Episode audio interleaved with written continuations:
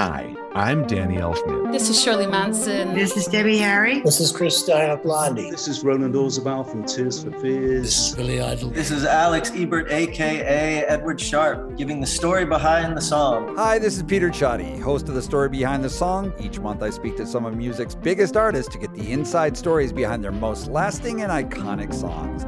Join me for new episodes on the third Monday of every month on The Story Behind the Song from the Consequence Podcast Network, available wherever you get your podcasts.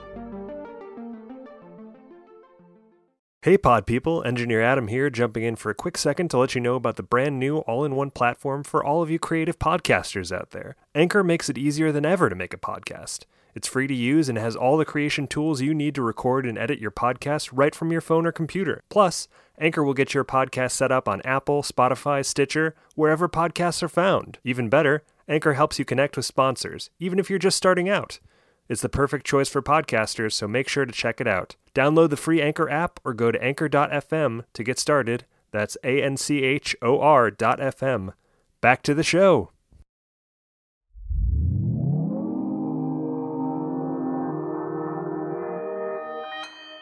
Consequence Podcast Network.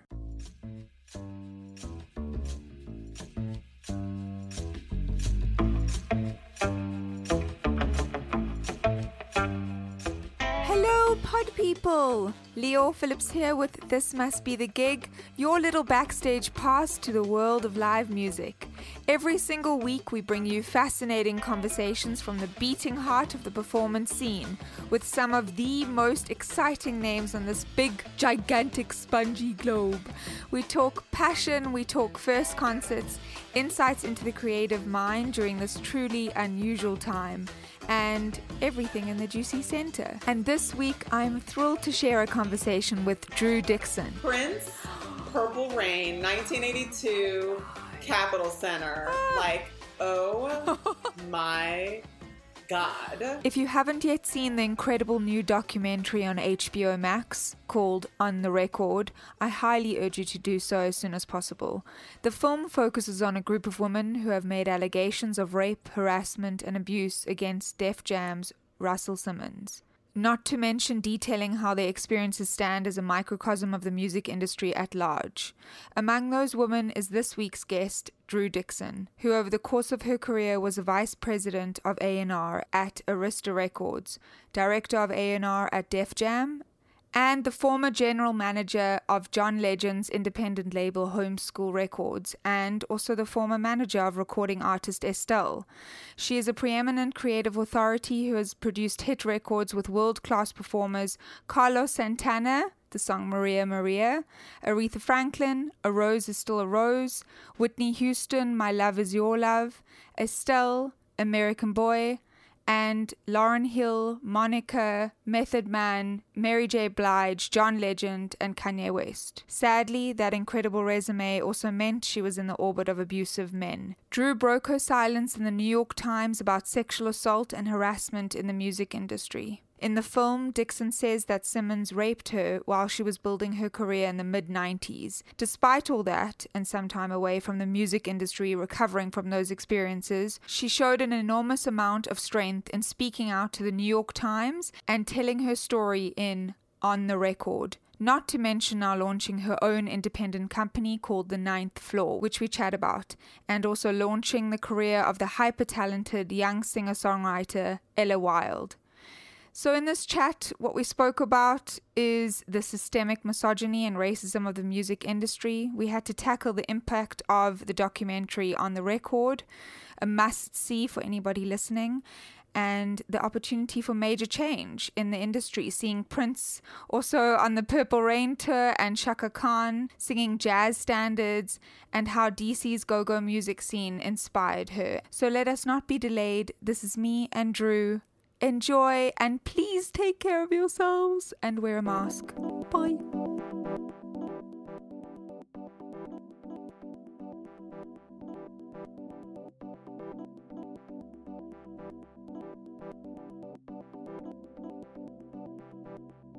It's been crazy. I know it's been crazy for everyone. I mean, having the film come out in the middle of a pandemic and then in the middle of this sort of the black liberation movement has been, you know, most unexpected. I mean, everything about this journey has been unexpected and unscripted, and even saying Me Too was like me going completely off the script that I sort of envisioned for my life, where I was never going to publicly reveal that I was a rape victim. So, Right. I guess I'm living in deep in the land of off the script and giving it to God or whatever, Mhm. giving it to the universe, the higher power.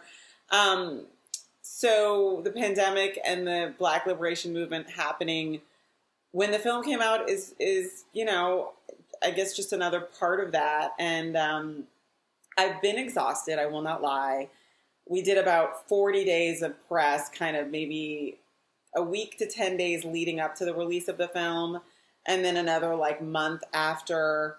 And then there were these really intense waves when Russell Simmons surfaced, and that was just like a gut punch. And then there was like a wave of people wanting to ask us how we felt about that. Mm. And even though I kind of didn't even really want to engage, one of the criticisms that we had and other advocates had was that he was being given a platform and we weren't being given equal time. So then when people did ask us to comment, I felt obligated to step up, even though I was really in pain, frankly, that he was being given a platform because I thought they are giving us a platform and that is a privilege and I don't want to squander that. So that was really draining I'm sure. and it's really just starting to settle down and Mm. so i'm grateful that it's settled down a little bit and i was really tired i left the city for like three weeks and i was still doing interviews but at least i was not in the middle of brooklyn with like protest helicopters hovering overhead and stuff and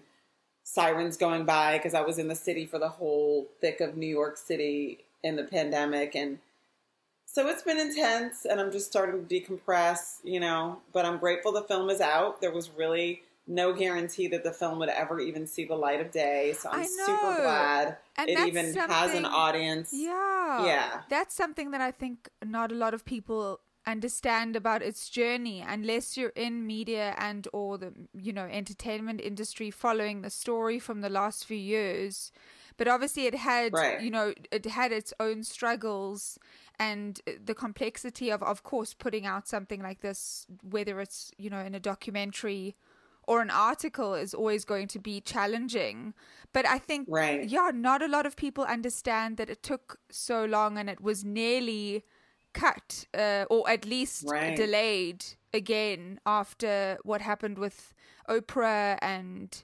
everything on well, I would front. say it almost didn't happen a couple times. I mean, it almost didn't happen because when the filmmakers first asked me to go from being a small part of the Me Too documentary that I was participating in before I even went on the record to being a more central figure of a different documentary, I actually said no for several months Wow. and wasn't going to be a part of this film at all because I didn't want to kick the hornet's nest again. I didn't want to revisit this on a more public platform. I wanted to start healing after coming forward in the New York Times. I was going through a divorce, you know, I was finding a new place to live, and I just, I really didn't even want to be in the film. So there was that period of time where the film almost didn't exist. wow And then I agreed to do it because I felt I started to really develop faith in the filmmaker's understanding of the complexity of my anxiety, not just as a survivor, but as a black survivor coming forward about a black icon. And when I realized they were going to include that part of my struggle, I thought it was really important to go forward. And that was really more important than my own personal anxiety about being so public again. So that was like one sort of near death experience for the film that was overcome really sort of internally in the relationship I I built with the filmmakers. And then, you know, having gone through that and overcome that fear and then feeling so safe when Oprah Winfrey joined as executive producer to then have the the bottom fall out from under me and the other survivors and the film all over again when Oprah Winfrey abandoned the project and took Apple TV away from the film as its distribution partner was literally like, you know, the worst what is left fear. yeah yeah i can imagine I felt like it was just like I was in free fall. And then we were going to Sundance, and you know, we didn't even know if anyone would ever pick it up after Sundance. So when we were at Sundance, you know, Sheri Salai and I didn't even know if that was going to be the end, if that was going to be like the end of the story, and the film would never get beyond the like I don't know a thousand people that saw it in Park City, and that was really a very scary leap of faith for all of us to even kind of stand there and show up and hope for the best. So yeah, it's been Gosh. it's been a real journey. It's been a lot. And then HBO Max has been an amazing partner. I mean, I think Mm. that was divine intervention in the sense that I really can't imagine a better partner and a better home. And I do think standing up and going forward and and fighting for the film even after Apple left and Oprah left made us stronger as survivors. I think it helped Right. us to realize that we didn't need this like superhero Yes. savior. We just needed ourselves and our truth and our own courage. And I feel stronger that I went through that with Sil Lai and Sheri and and didn't sort of hide behind this hero of mine. So you know, and then the pandemic came and then Right. Black Lives Matter became a global movement, thank God. hmm Um, so it's still, I'm just sort of coming up for air, like literally at this very moment. It's a new beginning for me. I don't even really know what to make of it all. I'm just glad to still be standing. yeah, and I I mean I just am so grateful that you not only you know have taken the time to chat to me about it um and about your life and about music but also that you continuously you know I feel like that whatever you said on the show it's it's really everlasting you know on on the in the documentary none of it is Right. I don't, I, I can't not remember some of the lines that you said and some of the, even just how, you know, you, the facial expressions and how you were so open and told your story. And it's funny what you said. I think that that's such a fascinating point to make is that what do survivors need in order to tell their story? It isn't just bravery and courage. It is complete uh, eternal support structure, uh, systemic issues that are, you know, will always be there in the industry that we fight Yeah. against. Uh, racial Yeah. inequality, you know, all the things that needed to just make one story come to life. It just shows you how you not only is belief needed, but so much more is needed. You know, it So not enough just to believe survivors. You have to actually stand.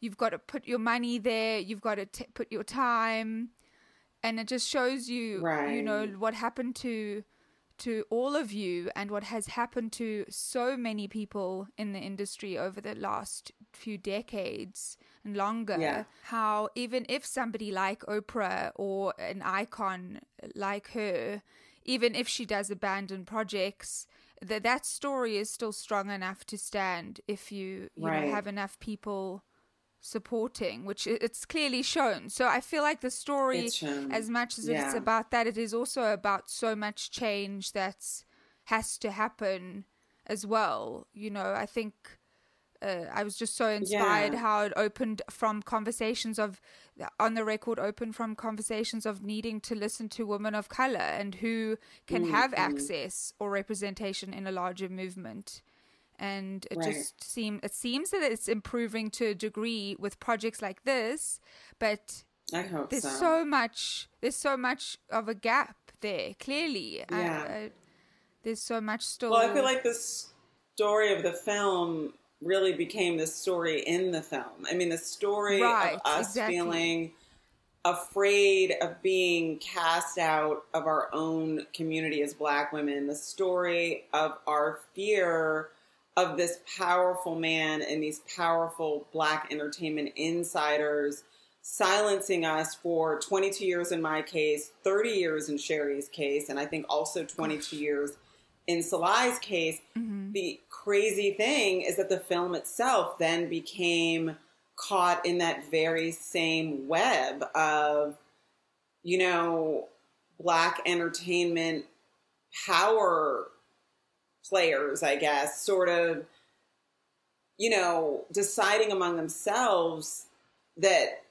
this story wasn't worthy, I guess, or was Well, too disruptive. to to- that? It's like, who? right and and that's what was so frustrating it was sort Mm. of like i compl- i mean i have so much respect for oprah winfrey i always have and i always will and i don't in any way begrudge her her right as a businesswoman to make a decision that she doesn't think this film is the right fit for her Sure. you know, in terms of her objectives for her company. But what was really frustrating is that there seemed to also be this idea that if she didn't do it, then no one, one should will. do it. Like if Right. she if she sh- if she didn't want to be a part of it, then suddenly it was like, you know, this like untouchable, unwatchable, unworthy project for like everybody in sort of black Hollywood. And that's what's frustrating. Like, I just think, you know, I mean, that's sort of what has paralyzed and silenced all of us as survivors of such a powerful abuser for so long. You know, he controls so much of the game board, he controls so much of the real estate.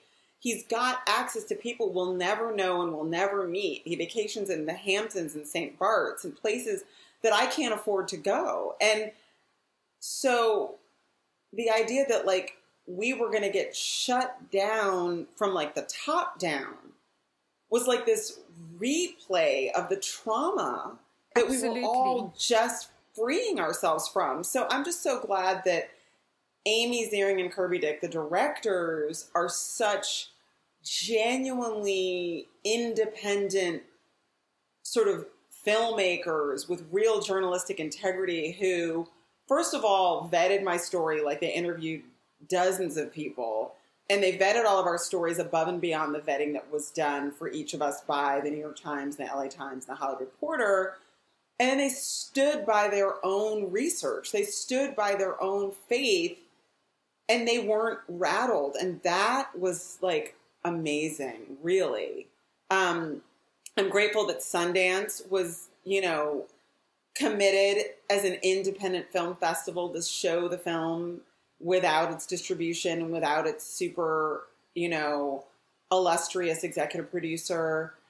That was huge. And so, you know, it's but the journey of this film to find daylight and to get noticed and seen is really sort of a parallel story of the journey of black women to get daylight and oxygen and recognition for the pain we've experienced, you know, as survivors of the Atlantic slave trade. That's Mm. just, you know, it's really ironic. The film has has literally become sort of an echo of the story it's telling. Absolutely. And I loved something that you said early in the documentary that music has always been the language that you spoke. And I thought that Mm, was yeah. such a beautiful thing because at the core of it, you. I understand that a lot of your relationship toward music shifted over the years because of these experiences, but I still felt that every time you spoke about it, and even just the end shot of you listening to the record and taking it out the sleeve, it was so symbolic of how we also feel like survivors, um, even just the term survivor, uh, you know, we always feel that they're broken and that's it, and that's their life. And you have lived a life and you live Right. life, and there's so much more beyond that. And so, how quickly did you know that music was the way that you connected with the world? Like, how young did this did it all start for you? Oh, my whole life, you know, I I took piano lessons and I loved my piano lessons. My piano lessons were sort of a casualty though of my parents' divorce because I think like Yes. the day that I went to see my dad was the day I normally had piano lessons and he didn't have a piano, so the next thing you know I sort of wasn't taking piano lessons anymore. But I loved playing the piano. My great grandmother Hazel had a had a little row house in DC, like a thin sort of you know attached house, you know, like where all the houses look the same and they all kind of you know are like little sort of rectangles in a row. And at the bottom of the stairs, she had this baby grand piano. And she would quote unquote bang on the piano in the mornings, and which meant she would play the piano. And Right. she would play gospel music and Broadway show tunes. And I would pretend to be asleep after my sister would leave with my my great aunt, just that I could lie there and listen to her banging on the piano. and it just soothed me. It just like totally just reorganized me at like the mo- most sort of profound molecular level. It was like it was like a pharmaceutical in the sense that like it was truly like it physiologically changed me and and and soothed me and so i remember that from like the earliest possible age. And you know my mother played a lot of billie holiday and sarah vaughan and dinah washington. But she also played like you know bread and yes and like hall and oates and you know um you know, my parents were politicians in DC. They were local elected officials, so there was always music at these like campaign events, Earth, Wind, and Fire, Chaka Khan. You know, I just grew up loving music. I would stay up in the middle of the night and listen to my mom's records. I would create mixtapes, and my mixtapes had everything on them from like Duke Ellington to like the Smiths. And, you know, I I loved go-go, which was a type of music in DC that was like live only music where these bands would play this sort of jazz infused reinterpretation of hit songs. And the mm-hmm. songs would go on for like 20 or 30 minutes. And that was absolute heaven to me. Just going to the go-go was like the ultimate like joyful experience for me. So you know, my mom used to even joke that, you know, the, when she, I got a car when I was 16, I went to the Dodge Omni, like the Dodge dealership, and I got a Dodge Omni. And my mom thought I would be so excited to drive back to our house where she would like lead in her car and I would follow in my car. And I was sitting in the car at the car dealership for the longest time. And she was like, what is she doing? Why isn't she driving out of the out of the dealership and then she came over and I had like my my overcoat was stuffed all the pockets with cassettes and I was organizing them in the car and deciding what I was going to play on the ride home and like Oh I couldn't even drive until like my music was playing. I think I it was was like I went with the. Cure. Oh my god! That is like you. You had to set the pace. Like you can't. Yeah, You I had to open- set the tone. I couldn't like drive, and they, my mom used morning. Totally. Yeah. yeah, yeah. And my mom used to say that like they had to be careful because my like speed and like manner of driving would like change with the music. Like I appreciated your comparison. Just speaking of your parents, your comparison of hip hop as an empowering art form for you know the overlooked to the potential power Mm-hmm. Yeah. of politics. That tragically, while both have potentially they have so much change. There's also Yeah. they're both full of you know misogyny and allegations of sexual Right. harassment and abuse Sure. and assault.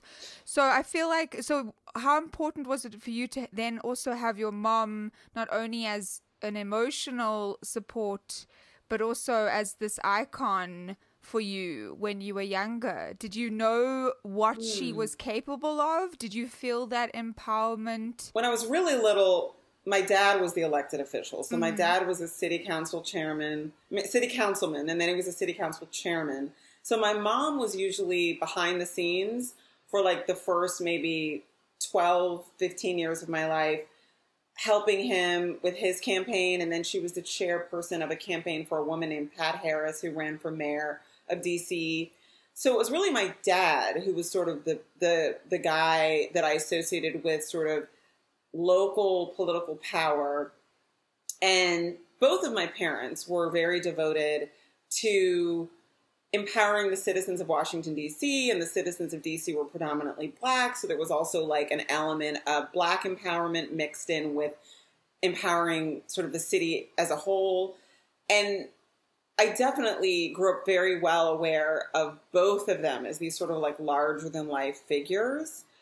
I also grew up knocking on doors and passing out flyers and feeling like it was my obligation to carry on that tradition. And so I was very conflicted that I was so interested in music and I was like creative because I also felt like I had a responsibility to use my opportunities as a black woman who was born into a family with some degree of privilege as as like you know I felt like I needed to be of service. And so I was sort of trying to think of how do I do that and also honor my truth. And so when hip hop emerged as this sort of like strain of hip hop that was about empowerment and uplifting the people and fighting the power, I felt like it was the perfect intersection of doing something good and worthwhile and important for the culture,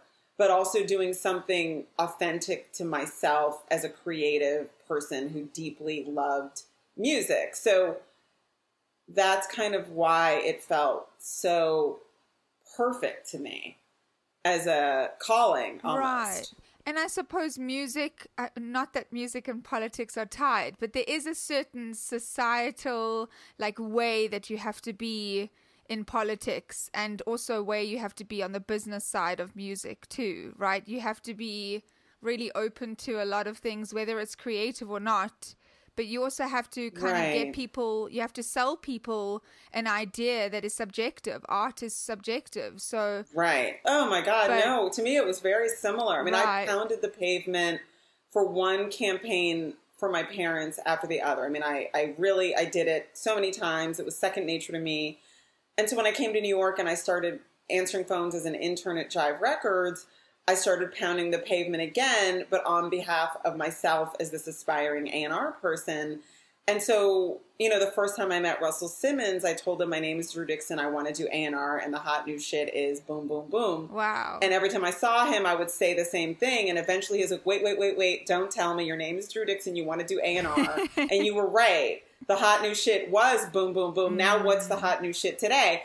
And so, I, I really kind of thought of this as an extension of, you know, basically climbing the uphill battle, paying my dues, sweating it out in terms of making the case day by day, you know, achievement by achievement, interaction by interaction that I really had something to offer. My ideas were really worth trying. And so I didn't mind the hard work and I didn't mind, you know, mixing it up in all kinds of different situations because I'd grown up going to all kinds of different places as the candidate kid, you know, in the city that, you know, sometimes I was going to fundraisers with like really fancy people who were investing, not investing, who were, who were you know, um, contributing money to my, you know, parents' campaigns. And other times I was going to like block parties and doing the electric slide or a soul train line. And, you know, I, I kind of like that aspect of of the music industry, and I wasn't afraid of that. Um, what I never ever bargained for or imagined was the danger that I was in. I didn't. That's where I was really naive. I, I really thought if I just worked hard and I let sort of some of the coarse language and inappropriate stuff you know, roll off my back and I shook it off and kept just keeping my nose to the grindstone and doing my work, that that would be enough. And I didn't realize there was this toxic sort of dynamic and there were these toxic men that used their power to really abuse people. And that was really what broke me because I was so optimistic and naive and that really devastated me because I really looked up to both of those men. Yeah, as well. But even the other men that you mentioned, uh, there's there was that Lyor Cohen as well. Mm. He was also you you mentioned some stories about him and just how badly he spoke to you. And yeah, you know, and then you wonder, like, who, of course, he's not speaking like that to a man, and maybe no. he's not even speaking well, like that to. No, Lyor was verbally abusive to everyone. Yeah, okay. Lyor was verbally abusive to literally everyone. He just there was an added element of gender specific abuse that suggested I was available Right. sexually Right. in some way that was completely repugnant to me and has Mhm. nothing to do with who I am that men did not have to deal with. But but Lyor was Lyor, sorry, Yeah. was an equal opportunity verbal abuser. just a Uh. terror and the truth is is that i've met so many men like that it's like unbelievable they are Mhm. all none of them are unique they're all exactly the same they kind of look the same it's like a type. they're like Yeah. sweaty and they just like don't even Yeah. they don't look you in the eye they're completely No. erratic and all over the show Yeah. but wh- what do you think makes the music industry ripe for that kind of behavior? Like, why is it the music in- industry and the entertainment industry? Because I don't even feel like the music industry has had its Me Too moment, essentially. No. I feel like you, you and the 19 other women who came forward about Russell uh, I feel like that was maybe one instant, and this week there's kind of one happening in the indie scene for at Burger Mm-hmm. Records. That's currently happening right now, and just the tiny, tiny, small scenes, but nothing, Right. nothing like the Reckoning in Hollywood. No. So why do you feel like this industry is is perfect for predatory behavior like that? Like why why music something as sacred as music? I guess what I would say to anyone listening is I want to make sure every abuse, every survivor feels seen and heard. I, I, I think abuse happens in every single industry. Mm-hmm. It's pervasive. It's it's ubiquitous. It's it's everywhere. You know, it's about an abuse of power, and we live in a sort of patriarchal culture, and you know, it's it's systemic in the same way that racism is systemic, and we have to really address it across the board. But I do believe that these industries where the ultimate deliverable is totally a matter of opinion and it's totally subjective are really rife for this kind of pervasive abuse of power. And, you know, unlike an industry where you can point to data and, you know, you can run the numbers and look at the statistics and make some estimate of sort of where your next big success story and and profit center is going to be. In the music industry it's a matter of opinion. And so the people who've had success just get more and more room to maneuver. Mm. And they're given the benefit of the doubt. And they're given you know cover.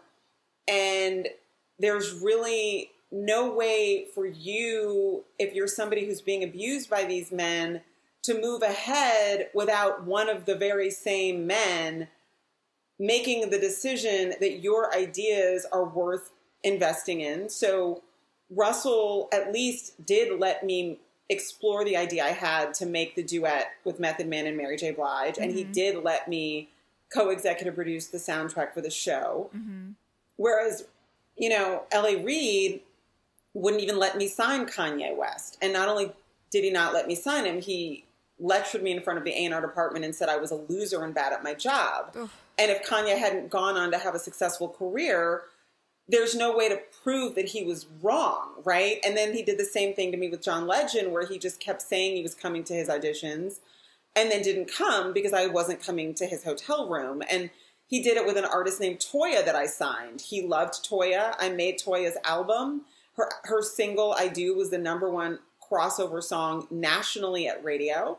He wanted me to come to her, his hotel room to listen to her album, and I wouldn't go. And then in a staff meeting the day after I sort of avoided his phone call when he kept calling me to come to his hotel room, he looked at me in the staff meeting and said to the whole, you know, group assembled there that was saying how well the record was testing at radio, that he listened to the album in his hotel room and then he looked at me to sort of make the.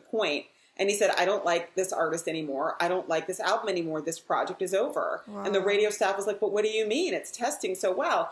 And so the point I'm making is if the if the toll, if the way you move ahead, if the gateway to progress professionally is literally in the hands of somebody's, you know, opinion, right? If it comes down to someone's opinion, then they can just block you and block you and block you and block you and destroy your career and destroy the career of artists, and no one will ever be the wiser.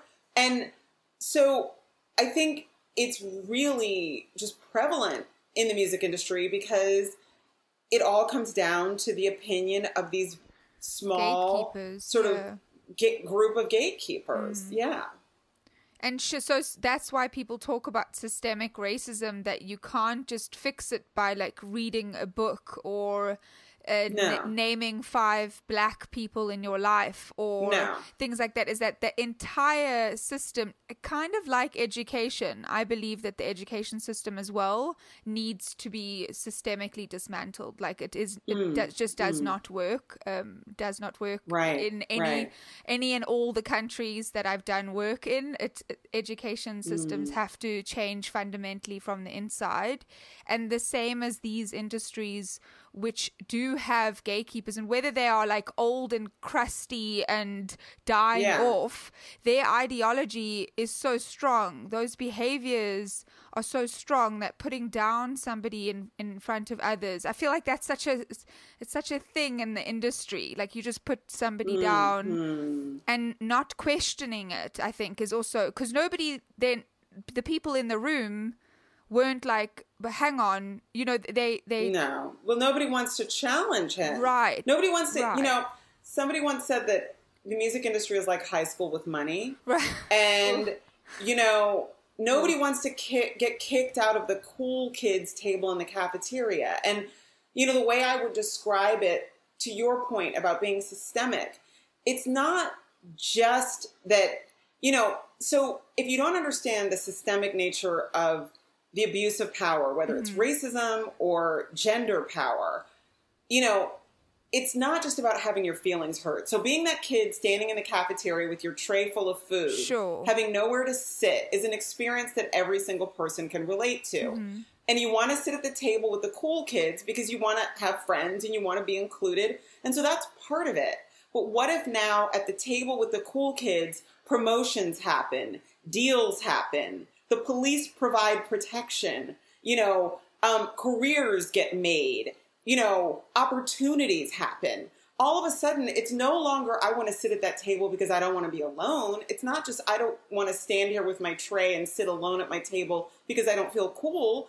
I want to figure out how to sit at that table because that's where business is happening. That's where deals get done. That's the mm. room where it happens. That's where you get protection. That's where you get resources and infrastructure to have a hit record, to move ahead professionally, to create a livelihood for yourself. So all of a sudden, it's no longer, oh, they said something mean and my feelings are hurt, so I'm sitting here alone eating my food. No, they're excluding me from the opportunities that could change my life and career. And the only way I can sit at that table is if I sleep with one of the men at the table.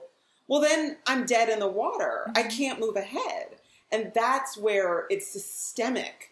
That's where it's important that we address this because it's not just about me and the pain of having been raped and the pain of my career having been derailed, or even the pain of the other artists I signed whose careers were derailed because I was being blackballed. Ugh. It's about every single other person who is not being included in moving the culture forward, in creating value for the society that can be economic, but that also can be, you know, artistic and and important socially. And that kind of gatekeeping and abuse and toxic behavior has implications for the whole society. And that's why it's so important to me that we address it. And I think that that's most of the issues that if even just innocent bystanders are at fault Yes. in these situations because even if you're cleaning up what's underneath the table at that you know in that cafeteria or or you know right. helping the person drive to that person to that table you're still privy to so much and it's the silence Right. that is the most hurtful and especially to impressionable young artists as well. I think that that's most of the cases that I've reported on or worked close to. It's that pressure of, well, I didn't know how else to get to where I needed to go. There was no other, it was either you're in or you're out.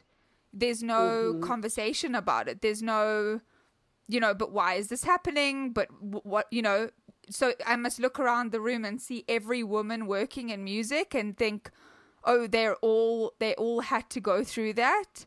You know, it's like a Mm-hmm. stain on the integrity of your own ability and your own work. So it's just blinding. It's a Yeah. really Well, I would say innocent bystanders are not really innocent. right, exactly. Innocent bystanders are creating space for abusers to do what they do again and again and get away with it. This very day, J Lo is working with L.A. Reid, as I understand it, on a new album, and she's making excuses for him, saying, you know, something that someone did in a moment shouldn't erase all of the good that he's done. But what L.A. Reid did to me wasn't a moment. Right. It was a year and a half of abuse and hell that ended my whole entire career. There's another young woman who sued him and was driven out of the industry also because of what he did. He settled with her in a in a you know a suit, I believe in 2017. You know, it, it's not a moment. These are people's entire lives, entire careers that are derailed. And so innocent bystanders are not innocent. J Lo is not an abuser, but by agreeing to as a woman and a mother, she is and a, and a role model by continuing to work with LA Reid, she is not only enabling an abuser to avoid accountability, she is sending a message to every single woman in the industry, every single survivor in the world that powerful men matter more than the pain that they inflict on innocent people. So innocent bystanders are not innocent. It is incumbent upon everyone who considers themselves a good person to take a stand and do the right thing and pick a side. You're either with the abusers or you're with the survivors, and you have to choose. Right, you're not in the. You're not. You cannot just be again. You cannot just be silent. Just like with the Black Lives Matter No. movement, posting like a black empty box and just square like- and calling it a day. right, and hashtagging and flooding. You know, a really important moment in time. It's just it's like Right. white supremacist tactics that happen. Same with in the music industry, misogynistic tactic, Absolutely. tactics in a, a Take a stand, do Right. something. Right. Say, I am not going to work with credibly accused abusers. That's my policy, and I'm going to use my power and my platform as an enormous star to take a stand. And it's there not are like she other needs producers him. who can make hit records. Right. It's not like she needs So him. pick someone else. Right. If anyone can pick any producer in the whole entire world, she can. And I'm not trying to pick on J Lo because it's not the responsibility of the women to solve this. There are a lot of men out there, men I know, men who have described themselves to me in the past as my friends, who have been silent, who are in the industry, who are avoiding me like the plague. And, you know, it is noted. I see them. All of us see them. Salai, Sheri, we've all talked about it. All of the Russell Simmons survivors have talked about the deafening silence from men that we know in this industry who have considered themselves and called themselves our friends who will not take a stand. You know, there's there's a man, and I won't name a name, but he's a prominent man who sent me a really beautiful note when the New York Times article came out. I thought he was a supporter. And then I interacted with him very recently, like in the past couple months during the pandemic, in an Instagram Live context. Mm-hmm. And I sent him a note in the Instagram Live, and he didn't respond. And I couldn't understand it. I was like, that's so weird. We're friends. We've texted. We've talked about this. You know, he said he's supportive of me. And then another person sent a message to me, and he didn't say anything about that. And then I realized that Russell Simmons was like in the Instagram Live, and he shouted him out. And so, you know, it's just like, Ugh. you know, It actually makes like my like I feel like my breathing get it gets heavier like just because I think that whilst everybody again the bystanders and thank you for saying that I shouldn't actually be referring to them as innocent I I definitely Right. I just said that word without even thinking Yeah, I mean, like, it's- so right, it's part an of my expression. system um, sure. And th- those people who's standing by they're always like well if it isn't happening to me then I don't want to overcomplicate because everybody has a story, right? Not everyone came Sure. up to that point, uh, you know, easily. I know this. We all know this. But I do feel like if you are not saying something and then you do say something, but only behind closed doors, it's even worse to even attempt It's sort of to. It's like a haunting horror story to come into your Yeah. world and just say like, "Hey, I think it's a acknowledge you. space. I acknowledge you, And then it's but not. not really." And then, But not in you trust? public. right? Not in public. Not in public. Which is I what don't want to be matters. seen associating with you.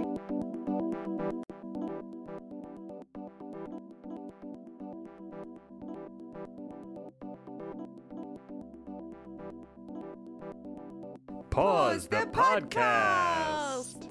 It's time to step away from the conversation with Drew Dixon ever so briefly to share a special segment. We typically like to share our favorite live show or live stream of the week, but we want to continue putting the spotlight where it's most needed and instead highlight an organization we think you should contribute to. This week, we're highlighting the Crossroads Fund, an organization which supports community groups working on issues of racial, social, and economic justice in Chicago. To contribute, head to crossroadsfund.org/donate. That's crossroadsfund.org slash donate. As always, the link will also be in the episode description, as well as our essential resources guide available on social media. If you have an organization you think should be highlighted in this segment, please reach out to us at thismustbethegig at gmail.com. But for now, back to Lyor and Drew. Enjoy!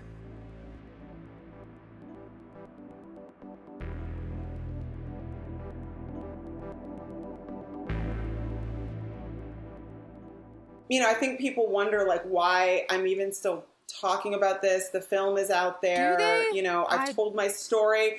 right. But yeah, no, I do get that sometimes. People send me messages, let it go, you know, No, some no, to be I'm- protective of me, some Sure, because they sure. they, you know, feel like I'm taking down a hero and you know, I guess what what I would say is in the documentary I talk about Anita Hill, which happened in 1991 when I was a senior in college. And then I was raped in 1995. And one of the things that I thought of when I talked about calling the police that night with my good friend Mm-hmm. was the way the black community came to DC in busloads to protest Anita Hill for coming forward, not Clarence Thomas for sexually harassing her. And I remember that so well. And I remember the feeling of just fear at somehow becoming the target of that kind of harassment from my own community. And it's one of the reasons I didn't come forward. And since the film came out, many survivors who are about my age have come forward to me in messages on Instagram and Twitter, private messages, saying that they also remember what happened to Anita Hill. And that is why they didn't come forward. And so here's what I care about right now, today. I'm a 49 year old woman. You know, I feel very grateful for all of my blessings. I'm going to be okay. You know, I have spent many years in therapy. I feel like I'm healing. I have mm-hmm. two beautiful children. I'm not here speaking out because I'm worried about myself. I'm worried about every single survivor out there who is watching the lack of support for me and Sil Lai and Sheri, in particular from the music industry, mm-hmm. and in particular from the black community, mm-hmm. and the chilling effect that the silence and the lack of support for us is having on every single survivor out there and every single survivor watching the way the wind is blowing in response to our story who is now going to be less likely to tell somebody what he or she or they are experiencing and less likely to get help and less likely to feel like they deserve to be safe and less likely to be free and healed. And I don't want any other survivor to wait 22 years Yeah. to get free mm. because they saw me and Sheri and Sil Lai and Jenny Lumet and Alexia Norton Jones and the other women in this film being left to twist in the wind. And then we lose a whole nother generation of survivors who are not able to heal because they don't think that anybody cares, that it's not safe, that even women, artists like J-Lo, the good guys, won't speak out.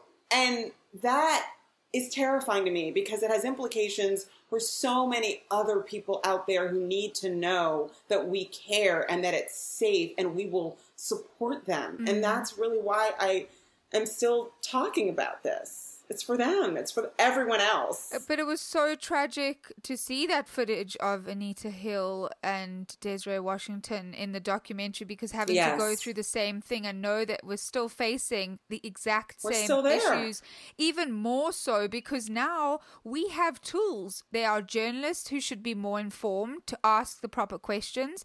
There, there are there's Right. a trace. There are receipts. You can. We have a digital yeah. digital journalism, although is absolutely crumbling as well as every other industry is also actually Mm-hmm. Right. a beautiful barometer for for for journalistic tactics now you can trace Right. messages you can see times that things were sent you can trace back when did this Right. person call and harass this person at what time where were they you can trace you know you can trace there are receipts now and i feel right, like there are receipts. and I feel like even just you having to speak up, I think the term survivor, just whilst you were speaking, you made me think of I wonder if even the term survivor is even you're not even just surviving from that incident and those incidents that happened to you, but also from online harassment, from people in the industry, mm-hmm. from you're surviving from yourself changing. You also have to go through that whole mm-hmm. life of change. And how you know your experience with something so sacred was just squashed. And Yeah. i just i wonder like i'm not sure who said it and i wish i could properly credit them. And i will um i'll do my uh, research and go back to the documentary and make sure i fix that. But somebody said during the documentary that they wonder what would have happened into the industry. Right Kieran said it. like i think about you and i think about the things i know now that you you are now working on your own independent company ninth floor Yeah. and yes. um you know Ella Wild is my artist. Ella and Wild. her. and so i feel like they are you are back in it thankfully and Yes. we need you in it i i and but i just think do you feel like there is a personal record that you worked on that really you know you other than the john legend other than the kanye who obviously is in the tabloids right now for kind of devastating reasons. But did you have somebody a favorite artist that you worked with that unfortunately because of your experience just got overlooked? If that's even fair for me to ask. Wow, you know, gosh, there, there was an artist that I wanted to sign named Alice Smith, mm-hmm. and um, she did go on to get signed to Sony. I auditioned her for L.A. Reid, and I wasn't able to sign her. I, I don't in any way attribute it to the dynamic in terms of you know him wanting to sexualize our relationship, but that's someone I really think I could have made a great record with. Um, you know it's hard. It's hard to say. I'm very proud of that duet. You know, the Mary J. Blige Method Man du- duet. Oh gosh and and the show it didn't occur to me. And the show soundtrack, it, it didn't. I'm very proud of a Rose is Still a Rose, which was a result of me introducing Aretha Franklin to Lauryn Hill. Um, you know, I I didn't really think about it until the documentary like I saw the rough cut of the documentary because I've tried so hard not to have regrets because they're just like it's like a endless Sure. you know black hole really Sure. to think about what I lost in some ways but I I have had people call me or text me and say that when I left the industry there was no one to take a certain kind of artist and a certain kind of record because I represented a certain kind of point of view creatively and they knew that I would get it and there was no longer anyone who kind of had that point of view. And so you know I I I mean I I do believe that it wouldn't the, I know the duet wouldn't have happened because the Method Man interlude was part of the Tical album that was already finished when I asked Russell if we could try the idea of making it a duet with Mary. And so that definitely wouldn't have happened without me, but I also think that because I'm a woman and you know at the time I was actually dating D'Angelo, who's a recording artist, and you know Wait, when I you were heard the Method Man interlude D'Angelo. I was dating Oh, D'Angelo when. I first got to Def Oh Jam. my yeah. gosh. Okay. And I what an artist. Yeah, and he was- so talented. he was finishing the Brown Sugar album and I the Method Man interlude reminded me of Mm. Michael and my Mm. relationship with him and I wanted it to be explored because I'd never heard anyone say in like the vocabulary of hip hop such loving things about his girlfriend in a way that really resonated with me as a young woman dating a guy like D'Angelo. And D'Angelo was singing some of those kinds of things, but to hear somebody rhyming those kinds of things was so just touching to me as a woman. And I now realize that my lens as a woman informed the records that I helped to champion and fight for. And, you know, I, I fought for that interlude. I fought Clive and convinced him that Lauryn Hill should produce the the the, the Aretha Franklin record because he wanted me to call Wyclef or Stevie J or somebody from like you know Puffy's team of producers, and I insisted that Lauryn Hill should produce it herself, and I actually even convinced Clive to let her direct the video, and you know I I feel like you know I always tried to fight for music that I thought was going to be big and artists that I thought could be, you know, franchises, as they say, like truly iconic artists. I always fought for that. I always understood, I always had like commercial ears, like I could hear hits. I didn't hear just like sort of obscure album cuts. I could hear hits. Mm. But I also liked to fight for hits that also were uplifting and hits that sort of empowered women, which I feel like, you know, some of the records that we worked on, you know, with Whitney Houston, that I worked on with Rodney Jerkins, and, you know, um, I feel like, you know, the Estelle records that I helped, you know, to make all sort of brought this lens that I had as a woman and a woman who had respect for myself, even as I had overcome all of these real insults to my integrity as a woman. And I always tried to push the music in that direction. And Toya was an artist whose album was about her perspective as a powerful, confident 19 year old woman from St. Louis. And I now realize that my perspective was important not just because I made a lot of hit records or helped to make a lot of hit records, you know, but because I helped to push for records and, and create space for artists to do something that was beautiful and not nihilistic and not misogynistic, and that by being pushed out of the industry, I think that point of view also got lost, and that there weren't many people left who cared.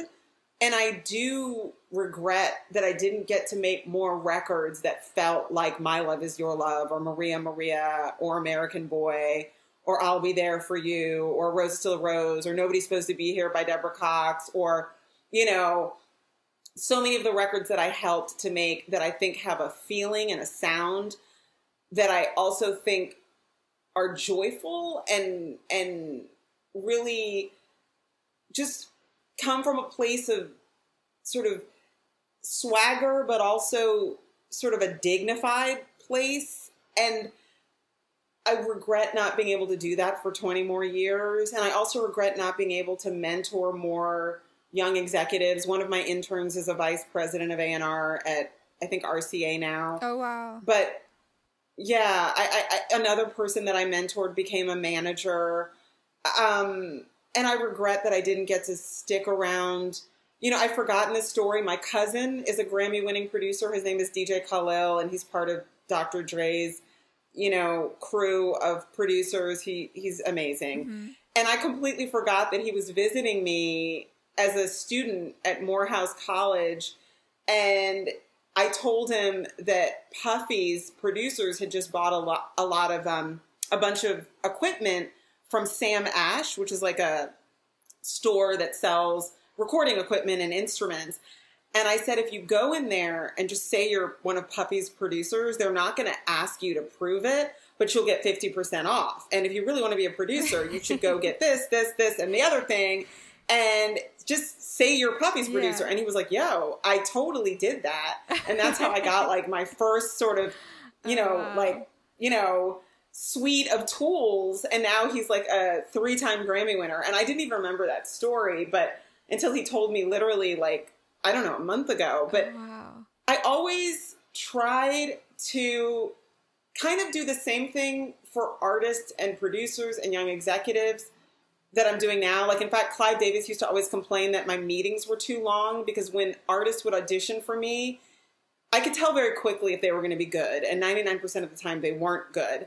But then I would ask them, okay, first of all, I want to give you so much credit for standing in my office and singing today or rapping today. That's huge. That takes so much courage, and you should be so proud of yourself, and you've already won. I don't think this is going to be a fit for you, but tell me more about your favorite subjects in school. What else do you like to do? Like, I always wanted to make sure they left my office feeling empowered and not broken. And Clive was like, that's not your job. Your meetings are too long. Well, it is. I mean, you're a human. I think that there's so much Yeah. humanity stripped of creative fields because of that opinion and those gatekeepers. It's like you actually can be really nice. I think that the, I wanted to be nice right, and there's there's supportive and and, yeah, and also knowing a force for good. knowing how that person's entire life can change from just one rejection. Oh my god! yeah. I just and I could see in their eyes they were Mm. crestfallen, and I wanted to make sure they left with a little twinkle, just a little twinkle. Like when Kanye cried in my office, I was like, "Look, first of all, it's not you, it's me. Secondly, you are so talented, you're going to win so many Grammys, you won't know where to put them." You know, I gave him the same pep talk. You know, I gave John the pep talk. I mean, they didn't need it. I mean, they went on and did so well, but other people didn't. And you know, I I always tried to use my opportunity to, you know, bring music into the world that was, I thought, going to make us all sort of happier and more joyful. That was going to empower artists to have careers beyond my wildest dreams, who would just pass me and become megastars, but that I could say I played a small role in facilitating that. And now, as a survivor who suddenly found my voice after 22 years of never, ever, ever wanting to be known for this, I'm now trying to use this opportunity that I have to hold the door open for every survivor out there who hasn't found her voice or his voice or their voice so that they can be free. And that's just kind of the way I see my purpose. And I don't believe in regrets. I'm grateful that I'm here. I'm grateful for this moment. I'm grateful for this platform. And I hope I'm making a difference. You are. I think you absolutely are. I think. I, I was just thinking now, though, when you were t- talking, do you remember the first time that you saw a live show or a or hip hop live, especially considering how, you know, you, hmm. you were so entrenched in that Huh. industry? Do you remember the first time or the first show that you ever saw? I remember the first concert. I think I remember the first concert I saw, which was Rick James and the Mary Jane girls. oh wow! my uncle was like somehow working with Rick James, I think, as an attorney in mm-hmm. Boston. And we went to see Rick James and the Mary Jane Girls in Providence, Rhode Island. And I remember that the whole entire concert venue smelled like marijuana, which I'd never smelled before. I was like, what is that? Um, but it was an amazing show. A- and um, my first rap concert, wow. Um, you know, I went to college in the Bay Area, and so I, mm, God, I, it, it was probably like some West Coast rap group. I can't. I went to all these like multi-headline shows, like headlined by like MC Hammer, but like I don't know, like Too Short and all these other artists were probably on the bill. You know, I can't say I remember my first rap concert, but I feel like the concerts that really, in some ways, meant the most to me were the go go concerts I went to as a kid in DC. Chuck Brown at Crystal Skate, Rare Essence, you know, um, like, you know, EU, Trouble Funk, hmm like those go-go bands, man, like those junkyard band, like those shows were just like electric for me. And so in some ways go-go concerts were almost more tra- transformational for me than anything, but okay, my favorite concerts because they told me you might ask me this. Yes. I have to tell you this, but it's it's a four-way tie, which is Oh my cheating. god! No, you're not It's a four-way tie. It's you're being authentic. Okay. Just give it to me. I Okay. can't choose. So it's Prince,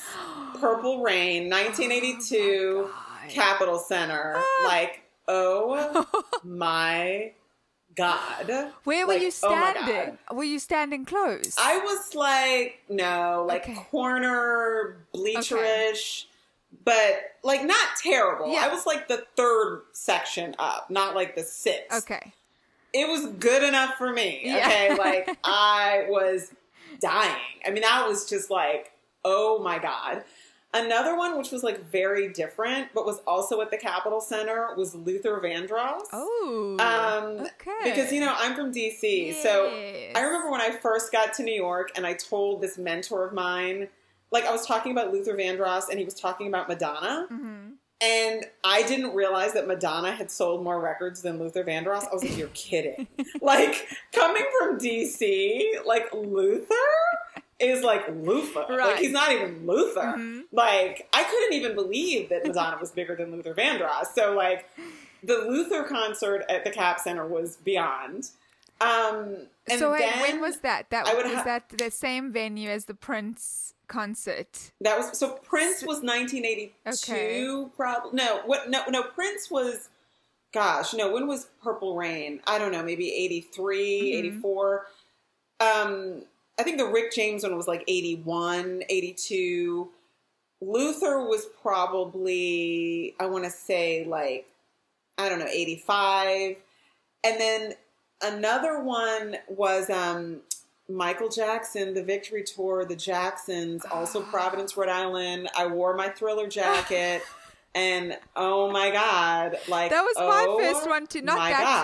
tour. I don't know which. Really? Mine was like the history tour. They he Mm. came to South Africa, uh, where I'm from, and he like erected a gigantic statue Ugh. of himself. It was Oh just my, this oh my huge god! Okay, I saw that footage. It was this huge That's statue. insane. Oh my gosh! Okay, so you that was the victory Oh tour. my god! This was like the Victory Tour. This is at the height of Thriller, the ah. height of you know Beat It, Billie Jean. Wow. I mean, human nature. He moonwalked. I mean, and then the Jacksons came out and they did the Jackson Five songs. I mean, that was like whoa.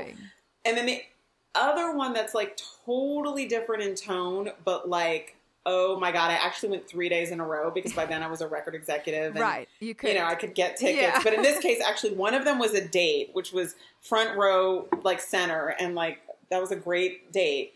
Um, Sade, Madison Square Garden, Lovers Rock. Oh, And oh my God, that woman had every single person in that stadium in the palm of her hand. And she's maybe one of my favorites of all Mm, time. mm. Like, I think if I had to choose, like, that woman is wow, just otherworldly to me.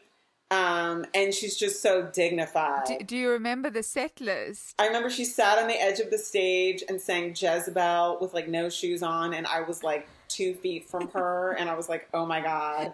Um, and you know, it was Your Love Is King, and it was, and, you know, it was the Lovers Rock. uh, It was um, oh my god, um, um, um, not just Lovers Rock, but um, Think I'll Leave Your Side, Baby. What's um, oh my god, Why- by your By side. your side. By your yes, by side. your By your side. Oh my god, I was just thinking like they're just going By through the side. lyrics. But to me, the best was the second. The encore is always um, "Is It a Crime?" But then the second encore, she did a second encore, Mm-hmm. which was "It's Only Love That Gets You Through." And by this time, a lot of people were leaving because it's a very quiet song. But I never leave. Like I'm always like, "Oh, really?" Like at the Garden, you don't care, but I'm always like suspicious of the people that really need to get their car out of the parking lot Right. because that's like more important to them than the last song. I'm like, okay, so you're not my kind of person. um, so like I will sit in my car for five hours, but I'm Oh, not leaving before the show is over. Yeah. And she sang It's Only Love That Gets You Through, which is maybe my favorite Sade song of all time. And it was just so quiet and so soulful and so beautiful and so intimate. And that's what I find so magnificent about her. She's subtle, it's understated, but it's just arresting. It's just arresting. And um, she's maybe my favorite of all time. oh my god! Did you ever get to meet her? I've never met her. I think that they would have to like tee up the ambulance because I would literally be dead. It would just be like five, four, three, two, one. Like you know, we need life support. Like I don't know that I could. I could meet her. I'm There's not sure a- that I could handle that. There's a line in that song, It's Only Love That Gets You Through. It's like, I can't, I need to look up the lyrics, but it's something like, It's amazing how you love.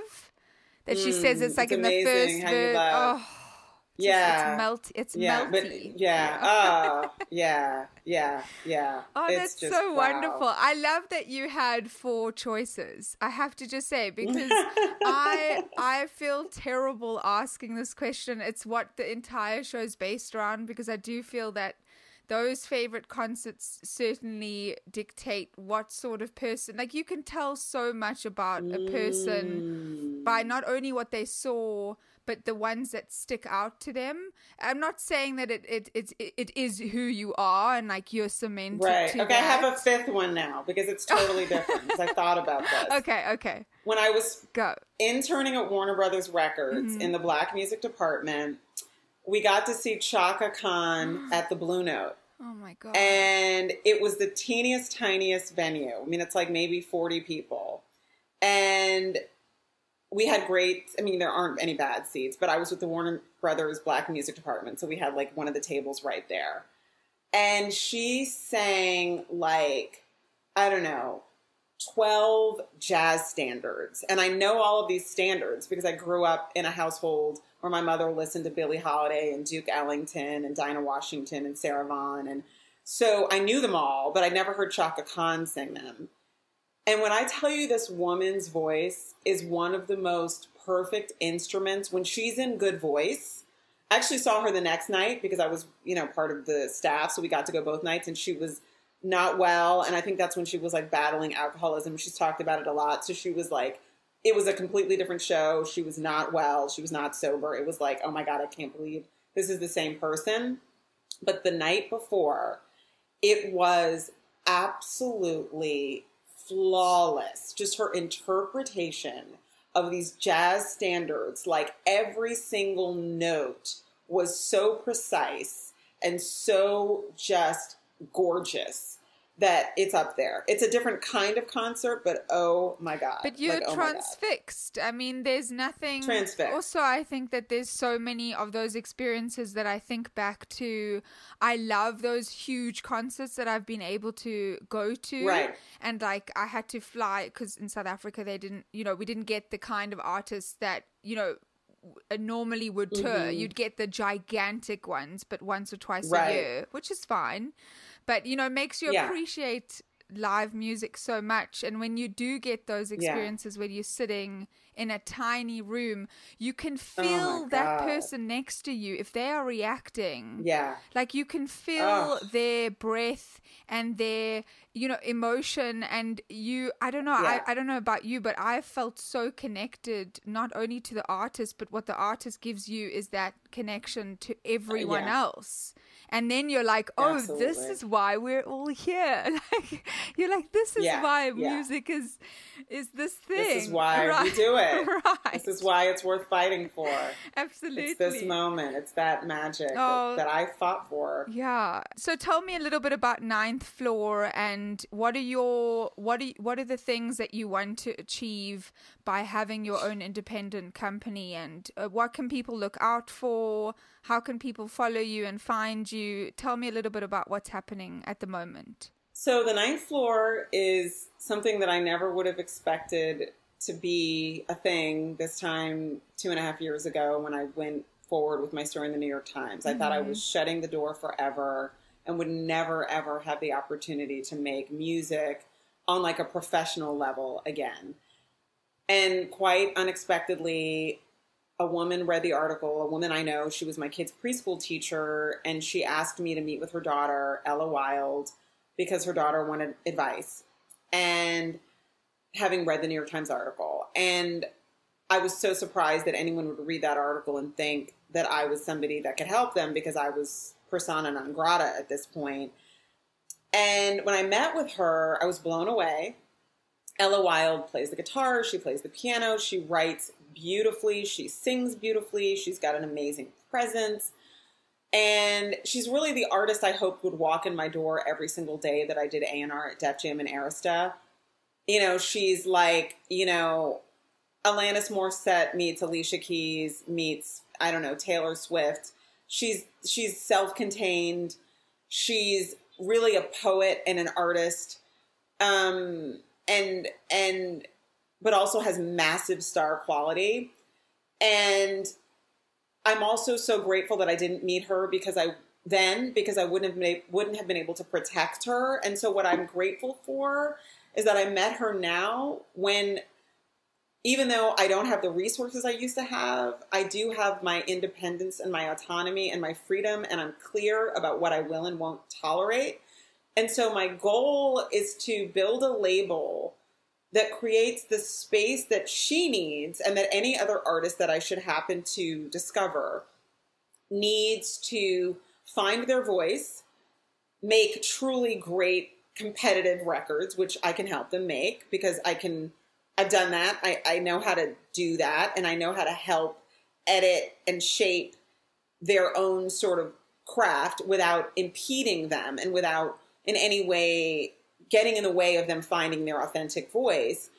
So, my goal with the ninth floor is to sort of block and tackle for artists, find the resources for them, create the space for them, create exposure and a platform for them to be discovered by their fans.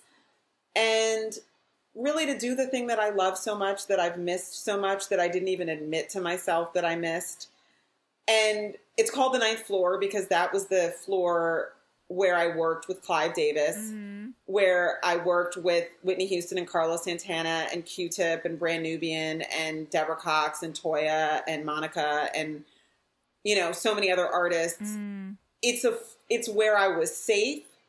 It's where I was the most productive. The ninth floor at Arista Records had its own security because Clive felt really strongly about not polluting the energy around the delicate creative process with the lawyers who might come to the floor, or the promotions people who might want to come to the floor, or the marketing people, or the production people, or the video people, because making a record is not about any of those things. And you need space to really discover the music and honor that process before you then let the promotions people get involved and the lawyers get involved and the scheduling people get involved and the finance people get involved. And so the ninth floor for me is really kind of an homage to the four and a half years that I had the safety and the space to really do the thing I loved at a very high level. And I'm hoping that Ella can, you know, make an album that's, you know, worthy of her talent. She's written so many amazing songs. I'm in the process of raising money now to fund the recording of her album. She's got three songs on iTunes and Spotify now. One is called Medicine that she wrote, which she actually played for me the very first time I ever heard it, and that's captured in the documentary. Um, a song that I wrote called Favorite Doll, and then a cover of the Hall & song Rich Girl, which I co-produced. So those songs are already out there, but she has so many more songs that she wrote that I'd like to produce, you know, have produced and get made for her. So I'm raising money to do that. I'm trying to bring awareness to the songs that she does already have that are out there. And, um, you know, I've been inundated since the film came out with other artists who are sending me music through Instagram and Twitter. Oh, wow. And I'd like to be able to find, you know, honor those submissions when I have the bandwidth and, you know, I'm actually bringing somebody on to sort of help me with the label because I'm a little bit overwhelmed with everything.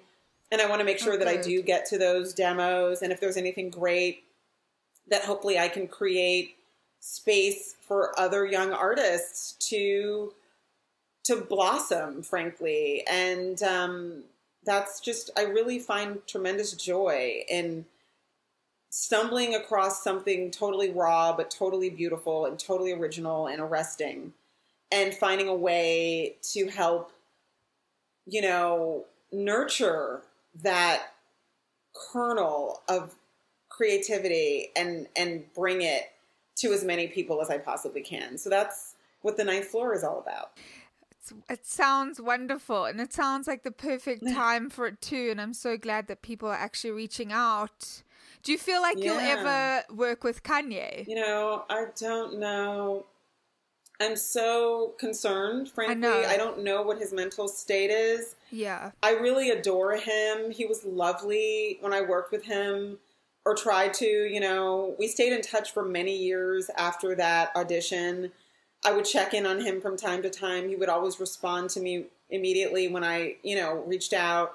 I actually started writing and recording my own songs kind of in like, you know, the 2010s not because I'm like a great singer by any means, but because I just sort of was so, you know, desperate to make music. It's just literally like breathing for me that I decided to make music on the only artist I could find, which was myself.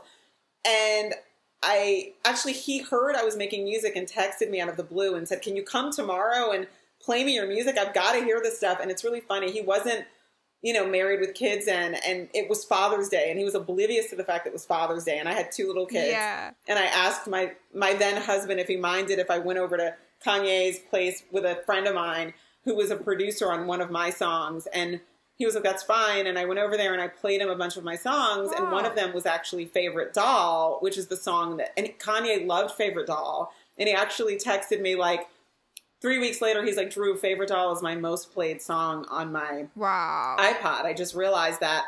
And that's the song that Ella recorded. Um, and, you know, I adore Kanye. And, you know, years later, when I was running John Legend's label, I reached out to him. And that's how he ended up on American Boy. And when we were in the studio working in American Boy, he said he would never forget that I was one of the very first A&R people that championed him and tried to get him a deal.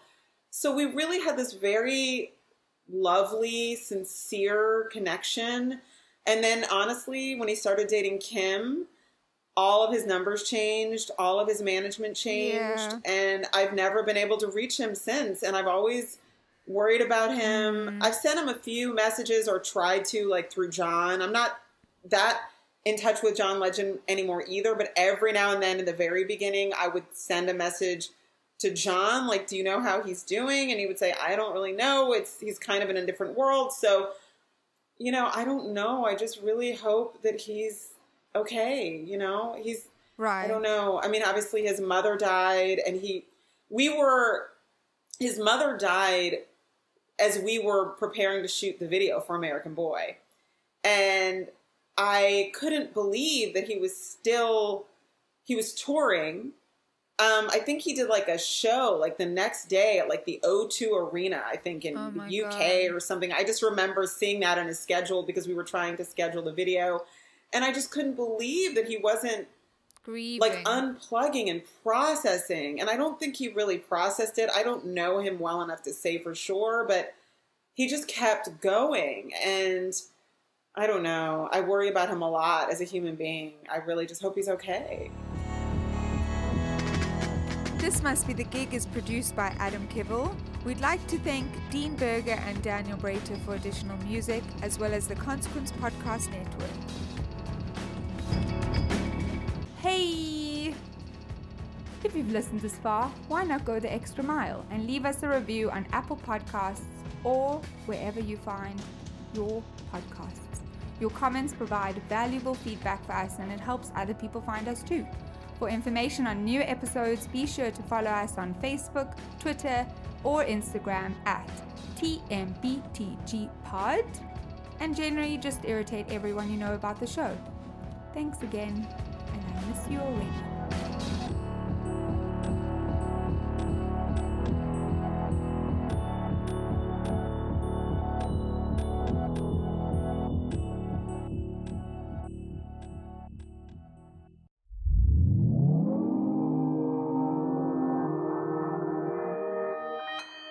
Consequence Podcast Network.